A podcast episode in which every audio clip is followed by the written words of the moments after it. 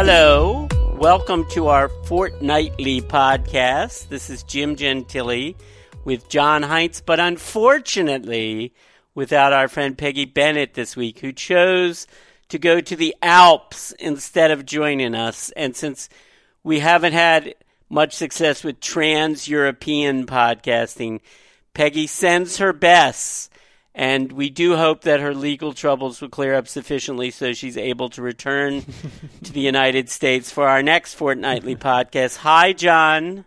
Hi, Jim. How you doing? And our guest today is my youngest son, William Gentile, who has been a previous podcast guest. He joins us live, blurry from lack of sleep from Los Angeles, California, where it is presently 6:15 a.m and he is in Los Angeles because he is attending for, I believe, the fourth time in his life, the Turner Classic Movie Festival. Is that right, Will? Is this your fourth time going to it? That is correct. So tell the tens of people listening to this podcast who don't know what it is, what is the Turner Classic Movie Film Festival? The Turner Classic Film Festival is the annual festival held in Hollywood, sponsored by Turner Classic Movies, the classic film channel that many people, uh, if you want to see a uncut commercial-free film that is from like the That's where to go. essentially the classical Hollywood era, that's the go-to channel to do so. And so you uh, are under 30 and are uh, a big fan of classic movies, right? I am. yeah, defend yourself. And how did you get into classic movies? Well, I think partly was the help of my parents, i.e. you and mom. But I think it really like kicked up a notch when I was in college. What did your parents do to introduce you, or to maybe not introduce you, to lure you into this world? Well, I guess hearing my dad pontificate about certain double features that were necessary to function as a human being was certainly a uh, factor. Do you remember any of those particular double features? Well, of course, there was the it was ne- the Stanley Kramer double feature of Inherit the Wind and Judgment at Nuremberg, which would be Oh, a, that's about six hours, Yeah. by the way. There was also the um, I've actually done these. These are ones I've actually done in a right movie there's theater in my life. at the uh, if I remember the local biograph in DC at the time. Actually, that one I believe is at the old Circle Theater in D.C. But the Biograph is also a, was a repertory theater for many years in D.C. Will, how would how would your father bring up these double features, or how how would this be introduced in the in the like in the course of normal parenting? Yeah, uh, I mean it may have been that like I'm not the- sure normal parenting would apply in any respect to these conversations, but the movie may have been on itself, one of the movies, like Inherit the Wind on, and he would just be like, well, the proper way to see this film would be Judgment at Nuremberg. Or if it was Gimme Shelter, you would have to see Woodstock first and then see Gimme Shelter of course, to get the of course, you have to see Woodstock first because Woodstock sets the frame for Gimme Shelter. Of course, yes. and then it culminates with the the end of the era, so to speak, as as Jim likes to say. When did you go through your? Did you go through your teenage rebellious years where you like rejected the double feature? No, it's not that I reject. There's certain movies like I would argue about that. That is one thing about our the family is that we we do like to get into heated discussions about any subject, but movies in particular. Impossible. No one who has listened to this podcast would believe that about me. So my rebellion would be against certain um, canonical films Specific that my opinions. dad would suggest are canonical, and I would be like, well, what about this film? Canonical, you mean, right? And you won. I would I would s- I would argue like s- certain films that I've seen at this festival. My dad would be like, "Well, the status quo would have you believe that this is a great film, but I'll tell you why it's not." And you caught yourself eventually siding with the status quo on occasion. Right. I have similar tastes, but I also branch out and feel that yeah, this is a good movie. I don't know what he's talking about. so you think for yourself. I I, think so from time to time. I do.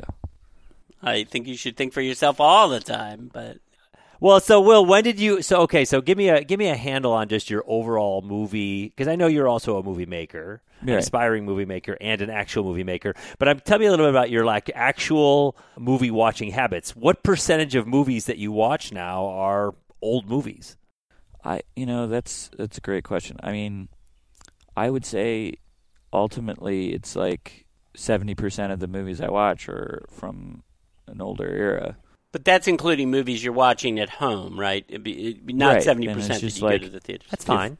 Fortunately, I have that channel and I'm able to watch it and I I consume it like that's the first it's like the go-to movie to turn on. Okay, what's on TCM right now? So is it most of the time when you're watching that stuff on TCM? Is it stuff you haven't seen before? Yeah, it's it's it's always funny to discover like even like a cheesy movie from the 50s on that channel just to see like like for example, I was just flipping the channels like before I left to go to California and then I turn it on TCM and I watched a little bit of this movie from this actually the uh 1940 called The Bank Dick with W.C. Fields. Oh, that's The not Big a cheesy Dick? movie. That's a good movie. Yeah, it means he's a plays a guard in a bank. Right, and I had actually never seen the film, so I just ended up watching a, a lot of it. It was enjoyable to see that uh, kind of film, and you see like Had you ever seen W. C. Fields before? I'd never seen a film by him. No, Yeah. W. C. Fields plays always plays this very curmudgeonly character. I've never seen any W.C. Fields. I know of him, Uh, and well, that's if it. you get a chance, the you could see the Bank Dick or My Little Chickadee or Man on the Flying Trapeze or probably three of his uh, more notable films. My Little Chickadee is with uh, Mae West, by the way. Well, let me finish the thought with Will, though. I just want to get so. All right, so you're, you're, the percentage of movies that you watch these days in a theater. How many of them are old? uh, that's that's a little different. I would say that I, I generally watch the more uh, the newer run, first run indie or you know Hollywood fare, probably mo- majority in the theater. But there's still a percentage, a good percentage of movies that I do watch that are repertory or classic films or from you know the from the past. from the canon. But part of the problem is, John, is even Yeah. in New York City, that's what I was going to bring up. where there New still York. is repertory cinema, it's Right. much less than it used to be. I don't know what repertory cinema is. Repertory cinema means it's not showing new movies, it's showing old movies Got it. In the theater. In DC, the only place that shows repertory cinema on a consistent basis is the AFI Silver, which, first of all, doesn't exclusively show repertory cinema. They always show at least some new films, but they do show some repertory cinema. And it's the only place that does it exclusively, or that, you know, there's always some repertory cinema going on. And it's a subsidized place. Part of the problem is that when I was in college a hundred years ago, people went to the theaters to see those films. Now uh, people stream them or or get a DVD of them. But the the problem is that the streaming services actually don't at this point have a lot of the old. They have some. They've cherry picked a few, but they don't really have a full selection of older films in the streaming service. Yeah, and uh, actually, to that point, um, at this year's festival, they've been really uh, TCM has been pushing their actual own streaming service they have in partnership with uh, the Criterion Collection, which is this um, company that specializes in uh, producing DVD of classy or art house films from essentially yesteryear that they use now to stream a lot of these movies. So, Will, are you watching these old movies as a form of nostalgia, or are you watching them to inform your production, your film, your art making? I think it's a bit of a uh, both. Uh, I think having the opportunity. I personally, I also um, work part time in the in the city in New York for Film Forum, which is the one one of uh, a couple, a number of um, places in New York that you can watch these films on uh, on a bigger screen.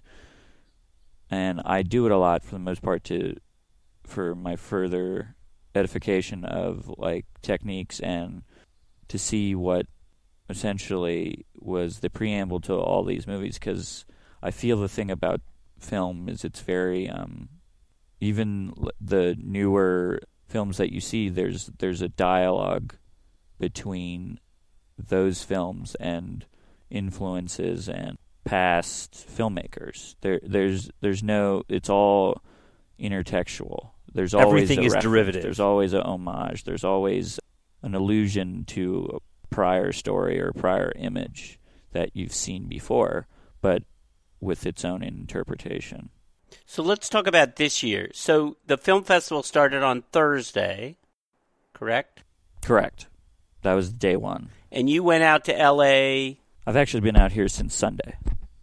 Okay, so what have you been doing besides going to the film festival? So yeah, that was actually cool on this trip. As opposed to just being out here for the festival, I was able to um, enjoy the the sou- sights and sounds of Los Angeles. And I'm currently now doing this podcast o- overlooking uh, a gorgeous view of like the foothills and paths of California right now. And I was that was basically what I was able to do: drive around in a car and see all the hubbub about driving in LA. So, and I visited, you know, the observatory, did some other touristy stuff as well. But the main thing was I got to drive around LA. So let me ask the Peggy question. What famous people have you seen? And did you get to go to any celebrity parties while you were there? Well, I, That's the unfortunately, Peggy um, question.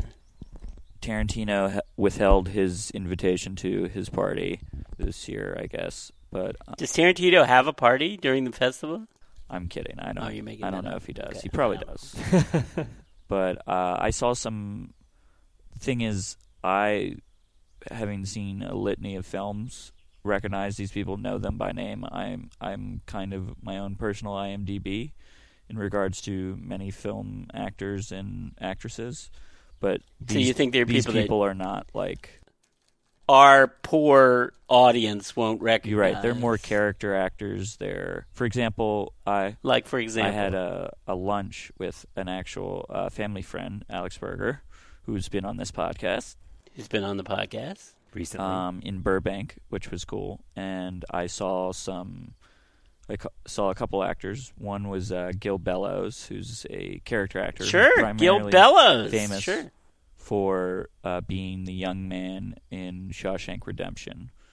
Spoiler alert. Also was Ah. on Ally McBeal. right, who's on Ally McBeal and other shows. That's probably more famous for being on Ally. I think he's more famous for Shawshank Redemption because that's Yeah, well, at this point a very ubiquitous film that's shown on television all the time. Yeah, I think Ally McBeal was pretty popular. All right, we can argue about that. but go that wasn't at else? the festival. That was just at lunch in Burbank, right? Yeah.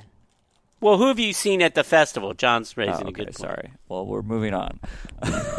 Well, no, no, no. Wait before you before we move on. Before we move on, I, can you give me this the rudiments because I looked online at the festival and I don't quite get it. Is it all at one theater or is it at scattered theaters around Hollywood? Where where exactly is it? It's all centered in Hollywood. It's all basically on Hollywood Boulevard, but it's at the Grauman's Chinese Theater, which uh, has a new name these days, but it's essentially the Grauman's Chinese and the Egyptian Theater uh, are the two. And they're main- and they are two classical, old style, single screen, big right. theaters. These are like movie palaces from the. 20s. I think I've been to a party at one of those. these were like the cathedrals that the film industry would build to showcase the premieres of their their products. And and Grauman's Chinese Theater, perhaps the single most famous movie theater in the world, because in front of it, right. the the concrete has foot have foot imprints of famous movie stars. That's one of the big famous. Yeah, and uh, actually, um, this year they actually had a handprint ceremony for a classic film star or actress by the name of Cicely Tyson. oh sure, Cicely Tyson, absolutely. She must be eighty five years old.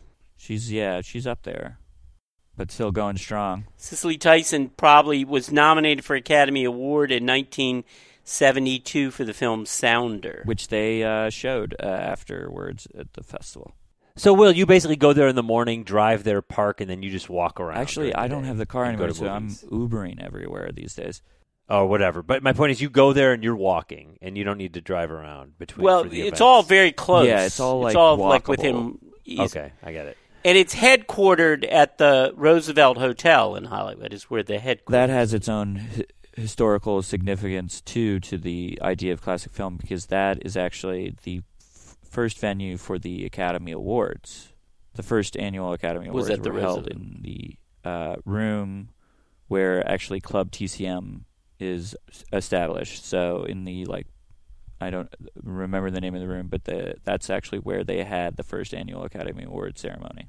Okay. Give me a handle. So they start showing films at like eight in the morning, and They it goes show- like all day, start or does it start at like in uh, the nine o'clock? So the first night is actually like they have the open gal, uh, the opening gala film, and then a couple other films that night. But then day two is where you go all day. Friday. It really starts on Friday. Really, Friday is where it's the all day. Buckle in. You're going to be in a darkened room for you know twelve hours. Got it. So, how many movies have you seen Friday, Thursday, Friday, Saturday so far? I've seen uh, ten films so far Since Thursday since Thursday. I've evening, seen ten. right? And that started Thursday evening, correct? Yeah, and I can rattle them off in order, I believe. All right. Uh, the first film I saw was Detour. Second film I saw was uh, Akira Kurosawa's Throne of Blood. Okay. His version of Macbeth. The third film I saw was Gillian Armstrong's My Brilliant Career. with Gillian Armstrong was there in person, correct for that one? Correct. Yes, and uh, I saw then uh, Robert Wise as The Setup, a noir from the 1940s. And then I saw uh, Melvin Van Peebles' uh, film Sweet Sweetback Badass Song. Wow. And then I uh, and Melvin Van Peebles there was Van there Peebles for that and as well. his son Mario Van Peebles, who's also a filmmaker, was in person to talk and discuss before the film was shown.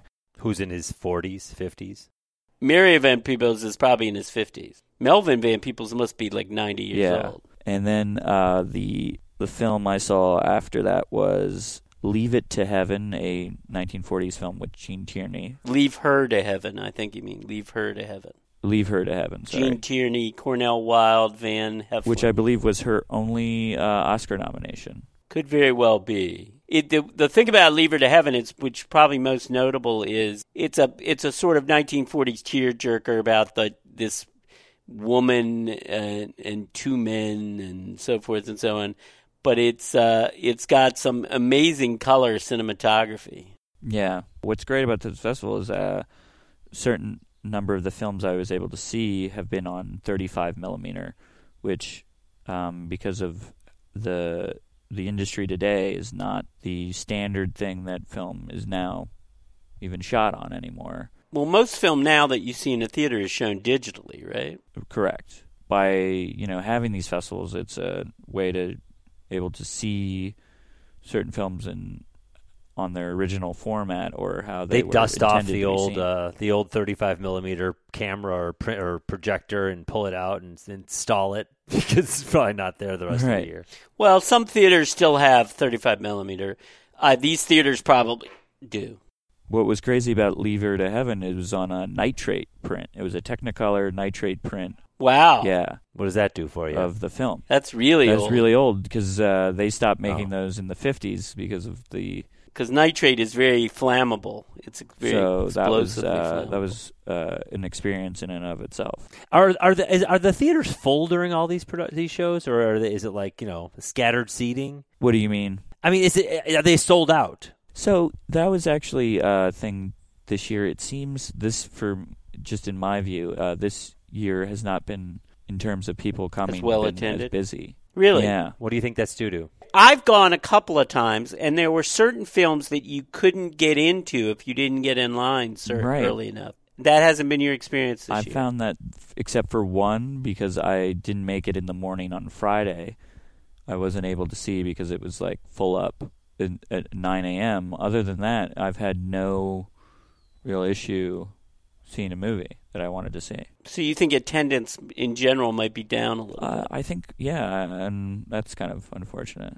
But that- but you didn't buy tickets in advance for any of the for any of the shows. Oh, you buy you buy a pass I bought for uh, the one whole of the thing. passes. Got it. So one of the main highlights of the festival this year, which un- unfortunately because I did not have the pass to see this event occur, was the opening night film was The Producers with Mel Brooks in Ah, person, Yeah, sure. which I've actually never seen the full movie, and they also had a uh, ceremony to present the first ever Robert Osborne Award. Robert Osborne uh, is the late film historian who was the first host and basically the voice and uh, face of the network for the first you know 20 years of of the network and they were giving uh, bestowing an award in his honor to Martin Scorsese.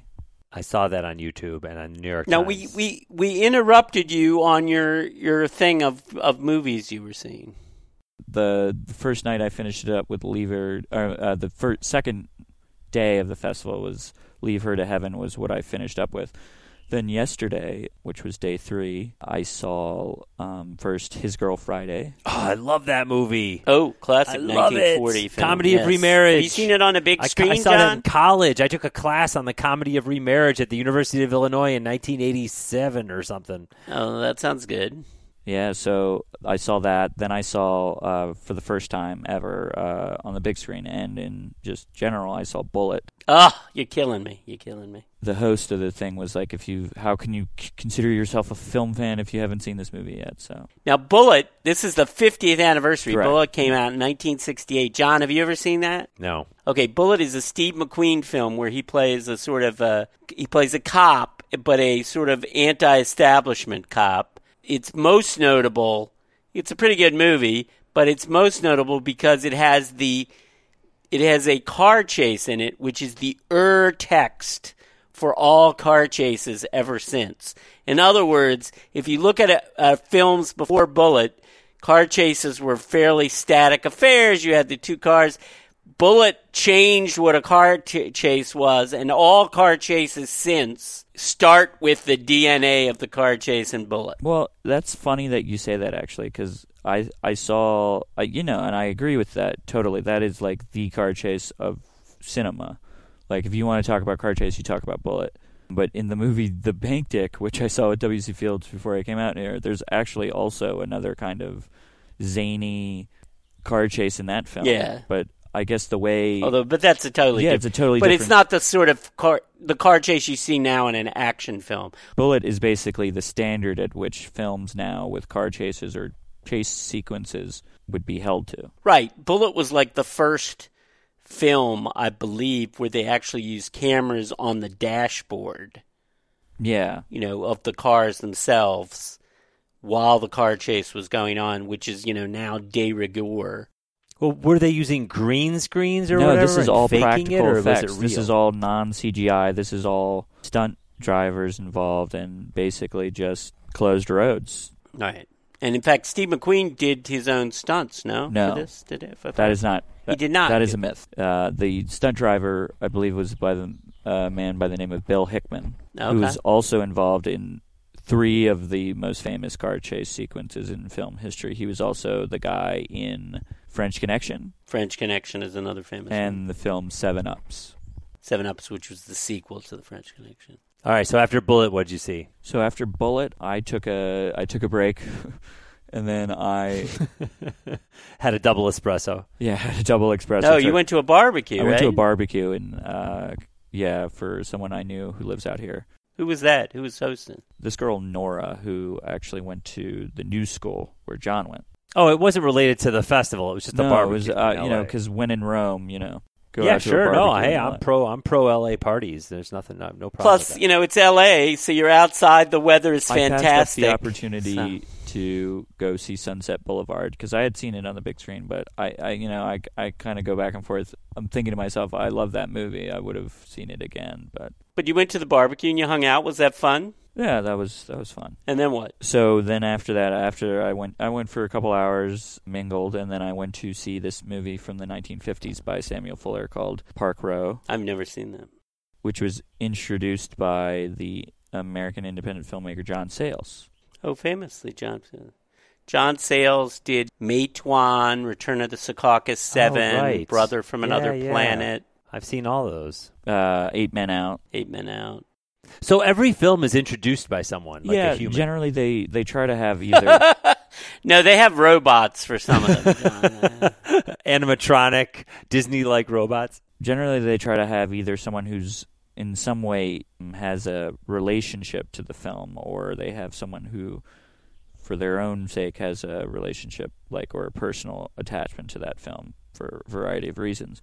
So, for example, unfortunately, uh, she she had a family emergency, but they were going to have Jacqueline Bisset for Bullitt talk about being in the film. Jacqueline Bisset, the actress who was uh, the female lead in Bullitt. Wow. Dad mentioned earlier, they had Gillian Armstrong talk about her, you know, making of My Brilliant Career. They've had uh, Melvin Van Peebles talk about making Sweet, Sweet Back, Badass Song. All right. Well, let's talk about. uh, Well, wait a minute. Finish up the rest of the movie. What else you saw last night? And let's talk about so a couple Park Row, which is uh, essentially like a period piece set along the this infamous street in Manhattan, which actually, because I went to Pace University, I was able to take classes on Park Row and in buildings that were actually former newspaper establishments. So the film is about the hustle and bustle of Park Row when it was the the mecca of New York City newspaper era. So like uh, from the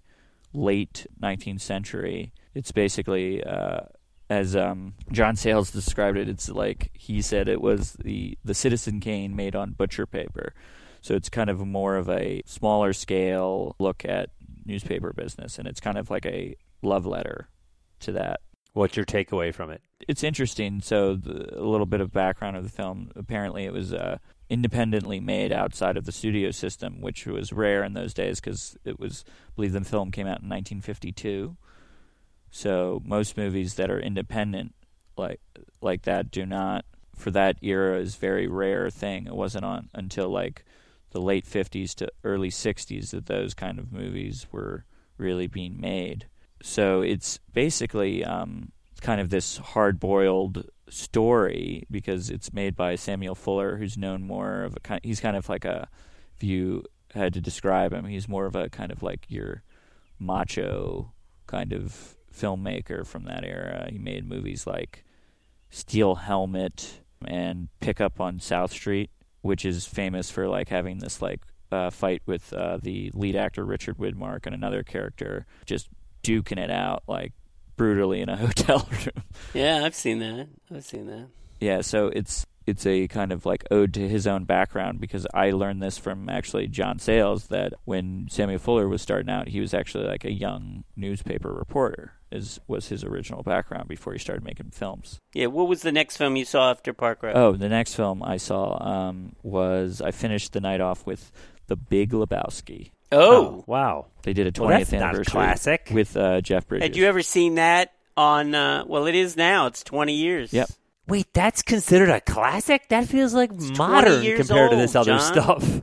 Wow. John, it's twenty years old. That's crazy. Well, you're getting old, my friend. Uh, they had Jeff Bridges. In I don't think it's a classic, it. but yeah, uh, that's not a classic. you'd never though. seen that on the big screen before. I had right? never seen that on the big screen. so And Jeff was, Bridges was there. was in attendance. Yeah, Cool. and he actually stayed for the most part to watch fantastic. So you're so you're you're not only you're not only half the age of the the other people there. You're a third the age. Yeah, of most I'm. Of the I people I, there. uh, I no, they're not young. ninety years old, John. You've said of them ninety at least twice so far on this podcast. Well, I mean, uh, two of the particular special guests, Cicely Tyson and I'm Melvin Van. Peebles, are very old. But the pe- the attendees are what? They mostly in their fifties, sixties. Yeah, right? I would. Wouldn't I would well? say the the median age would be 65.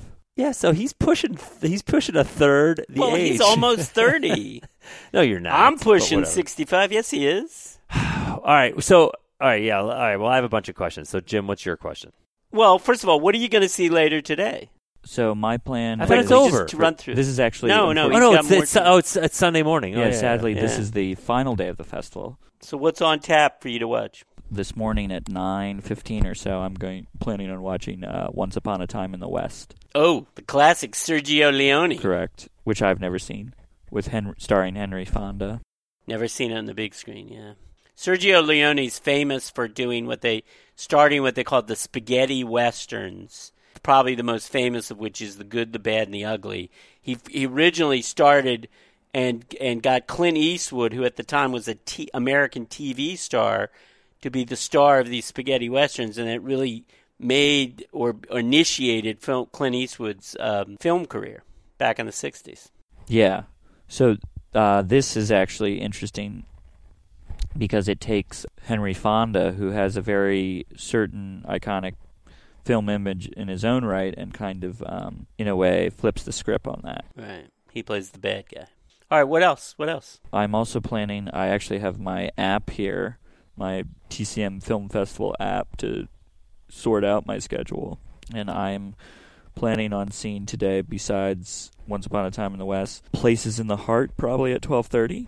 Okay, Sally Fields, second Oscar, the one for which she made her infamous Oscar speech, You Really, Really Like Me. Right, and she and Robert Benton will be in person for that. Wow. Sally Field. I'm trying to decide between either Hamlet or Bull Durham at the three o'clock, four Which o'clock. version of Hamlet? I've never seen Hamlet. Which version It's of the Hamlet? it's the Olivier, the Laurence Olivier version of that. Okay. The 48 version, that's good. Bull Durham, you've seen. The best film how is version Bull of Durham a Hamlet is classic the 1969. Bull Durham is 30 years it's old. 30 years old, John. Wait, but what's the what's years the old. rule? I guess I just want to understand what's the standard Yeah, what- for getting you're, into this you're, thing. You're you're arguing what's the criteria? Correct. I'm just asking what the criteria is. It's old. I think that is to its point. Yes, certainly it has time has passed on the film, but I feel like I think if you want to talk about a movie about sports or in particular baseball, you you name a couple movies, and the one that probably sticks out the most to a lot of people is Bull Durham. That's probably true. That's fair. Yeah, for sure.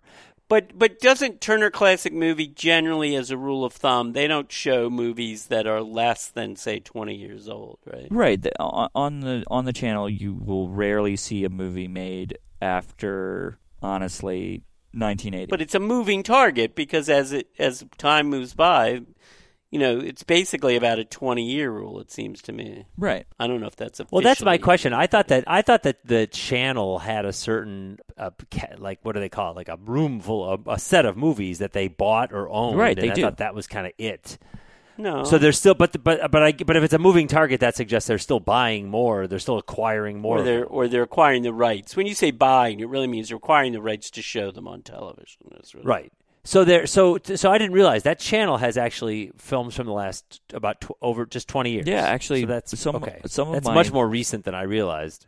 Well, but I mean, when's the last time you watched it? If you watched it 20 years ago, the oldest films they would have been showing were from the 70s. But now right, it's right. like sure, sure, sure. When they show films from the 70s, is kind of like the the nights I like to watch it because that's that's the real golden age of Hollywood, as we all know. So. Right. Is that what you think, Will? I love the 70s, and I agree that there's a lot of great things about it. But I don't know if that's. I would only say that's the only gold, that's the real golden age of Hollywood because I feel like the golden age of Hollywood that's actually traditionally the golden age of Hollywood. Without that, we don't get the 70s filmmakers. So it's kind of a notion that yeah, that's when true cinema was born.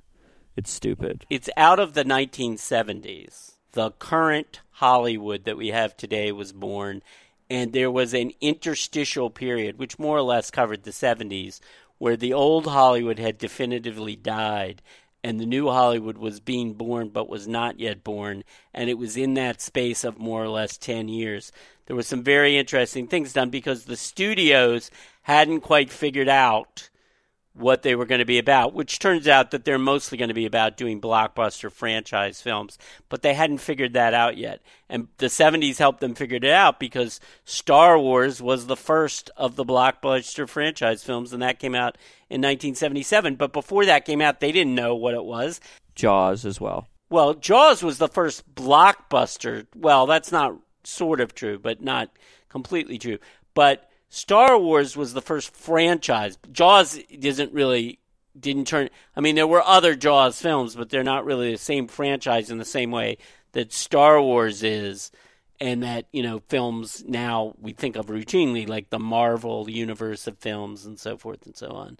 And you know, Star Wars was also the first film that did merchandising tie-in, and all that came from George Lucas. The studios weren't behind that. The way it is now, it's really the studios that run those films rather than the vision of a particular director or so Right. forth. Now it is. Then it was George Lucas's vision behind And that. so, for like a good period of, for the most part, for a good period of 10 years, what you considered independent filmmaking was actually the kind of actually traditional model even used by studios. Essentially, where, you know, producers or studio people would give a certain filmmaker money is say you have this amount of money, keep it, keep the budget to this, and you can make whatever you want and deliver that film back to us.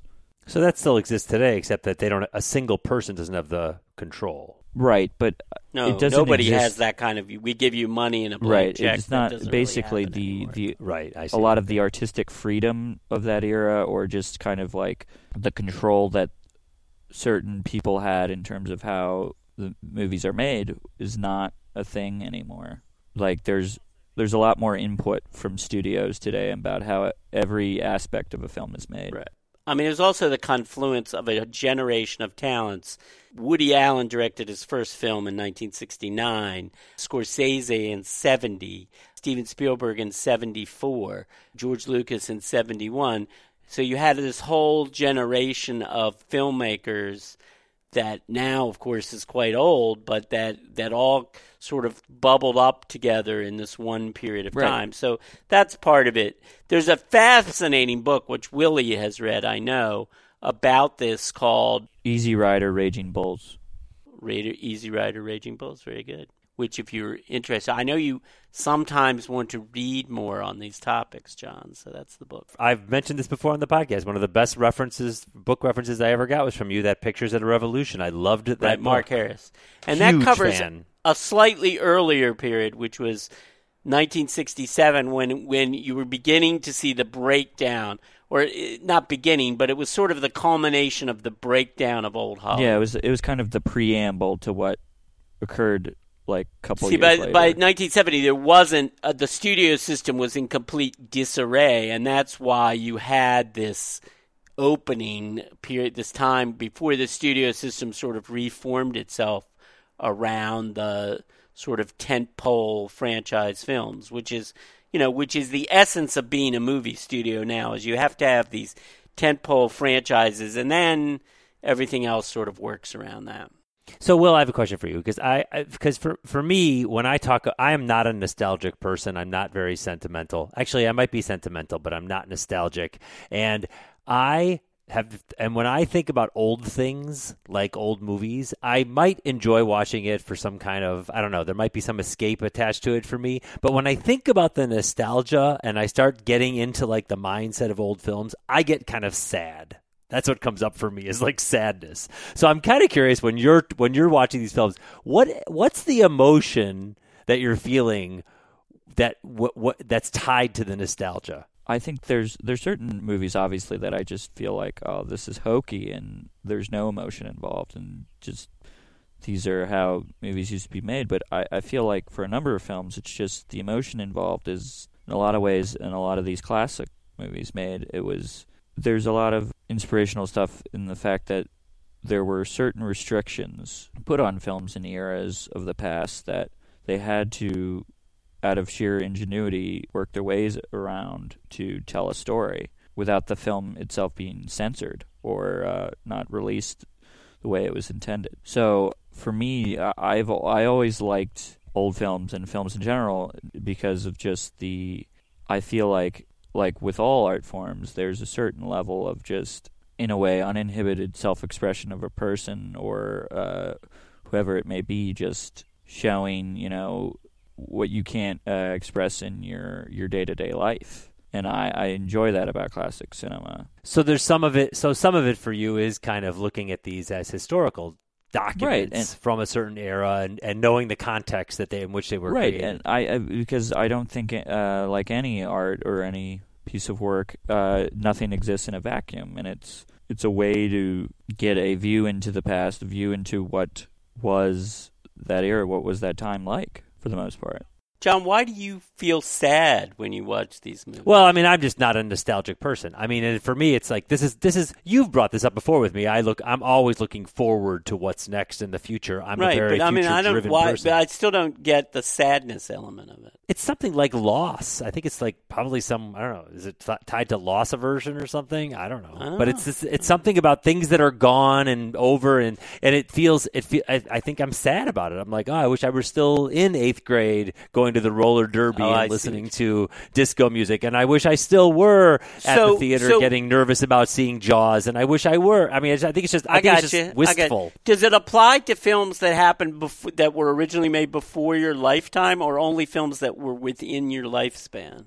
Well, my little sister Julie was raised with. Well, she was the the first child in our, our six children in our family who was raised with a video recorder at the in the house, and so she started watching a lot of old films because, quite frankly, my mom liked them. We recorded them on VHS tapes, and then my little sister Julie would watch them over and over again. So she's a huge old movie buff herself. Ah. and, and she's huge. She should actually. go to the She Turner She Classic knows Movie every Fred Astaire movie. She knows every song, every dance move. Right, she knows you go. everything about it. She's a huge fan of old movies. I obviously watched most of the movies that I watched with I that she watched. I watched with her, and those all came out way before I was born. You know, the Fred Astaire stuff and uh, the other movies like that that she likes. And I have some of the feelings of nostalgia attached to them, but for that that I'm talking about. For me, it's all related to remembering being in a certain place and time, seeing the film, remembering the context of how I felt and what I was like at that time, and how I and and it, and, and it's kind of sad. It's like, ah, I wish I were back there. Interesting. I understand that feeling of sadness. You know, like I'm nostalgic about yesterday. So You mean literally yesterday? literally you wish you were yesterday. back seeing Bullitt again? Is what Yeah, you're saying. no. Well, but- let me ask you this, Will. Why aren't you living in Los Angeles? You're an aspiring filmmaker. It seems like that's the place to be, or is New York the place to be nowadays? no, I, I- I think L.A. is where the action is still, but I think New York is great in its own right. There's pros and cons about each city, obviously.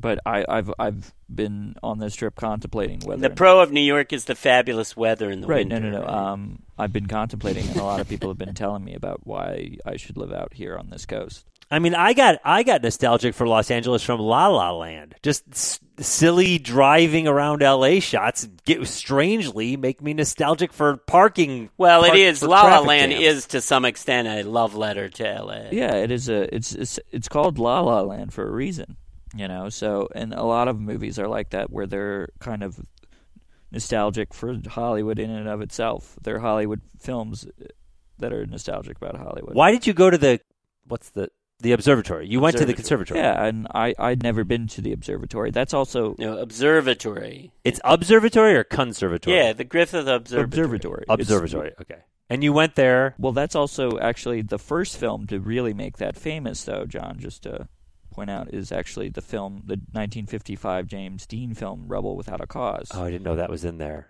I drove on a motorcycle at the curve where on the road where he crashed and died. I rode a motorcycle from San Francisco down to Joshua Tree National Park with a friend, and we took that highway. I thought he was and in we stopped at Texas. the bar. Uh, he wasn't in Texas. It was. I think It's- it was. I was around there. Bakersfield. I've been there. Okay, so it was in No, California. They filmed Giant. but he was. I thought it was. He was. Fil- I thought he was filming the movie He Giant. filmed the film Giant, but. Giant was set in Texas, but it was actually filmed in California, in Northern California. Oh, okay. See, that's I. I learned something new.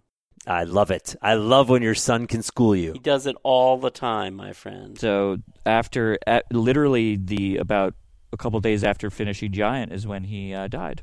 He finished filming Giant like right. the fall right. of yeah, it was just yeah. He had just finished filming Giant. Yeah, he drove into a big tree. There's like no trees there. There's one tree where he drove into it. The rest of it's a bunch of fields. No, he didn't drive into a tree. He he crashed into another car. Oh, he did. Oh, okay. Then I got it wrong. It's there's a bar there. You can pull over, and they have and they say this is the tree or something like that. I don't know. Yeah, it's right. It's a crossroads or something, right? Yeah, Highway 46 near Paso Robles, according to this information. yeah, it's essentially he basically uh, was going. He was definitely not going No, slow, yeah, yeah. to say the least. Live fast, die young, leave a good-looking corpse. So, J- Will, what's your favorite movie?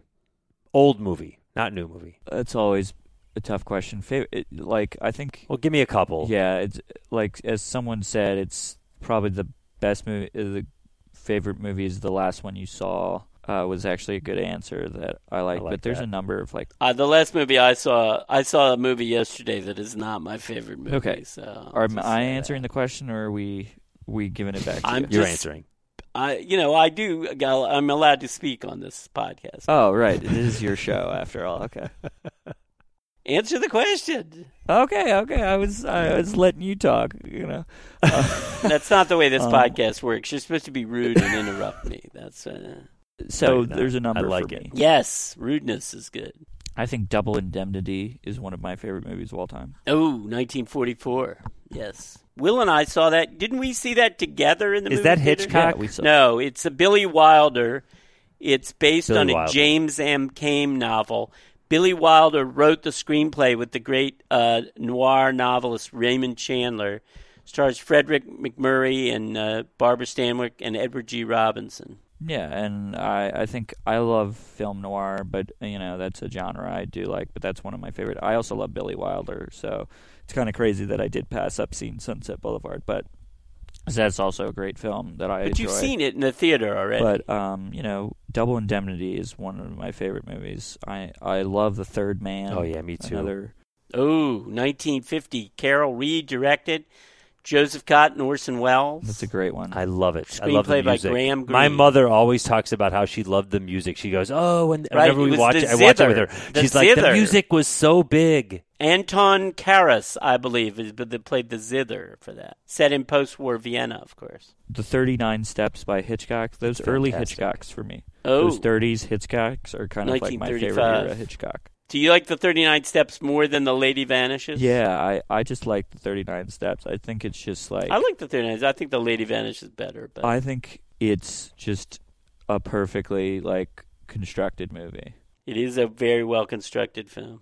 There is, there was, I don't know if it's still playing, but there was a stage show in New York called The 39 Steps, which was essentially a tongue in cheek recreation of that story with references to other Hitchcock films thrown in, which was quite charming and quite entertaining. I don't know if it's still playing. It was an off Broadway thing, but uh, it's very charming. Yeah, no, but uh, I just enjoy the uh, Robert Donat, who's the um, main actor in the film, and Madeleine Yeah, Carroll, who's the actor. female lead. It's just that that relationship is fun to watch. That, that it's just it's the setup to the whole kind of what Hitchcock became known for. Right. It it had that sort of screwball comedy relationship of the antagonism slash you know the fl- the fight flirting of Right. the two leads that is typical like from His Girl Friday, yeah, for example. Um, it's uh, it's one of his fun ones, in my opinion, and it's just I think very well done. Will, do you have anywhere that your work is showing? Not uh, currently. I'm trying to write some. I'm trying to write some stuff, but uh, I I- I can post it on YouTube. Do you have stuff on the web, or do you have like a list of movies? Can we to be post on our website? Will did a little film about a trip we took last summer. He and John and Fiona and I, and uh, you did a little film. Fiona, about his it, which- wife, John is his brother. That's right. right?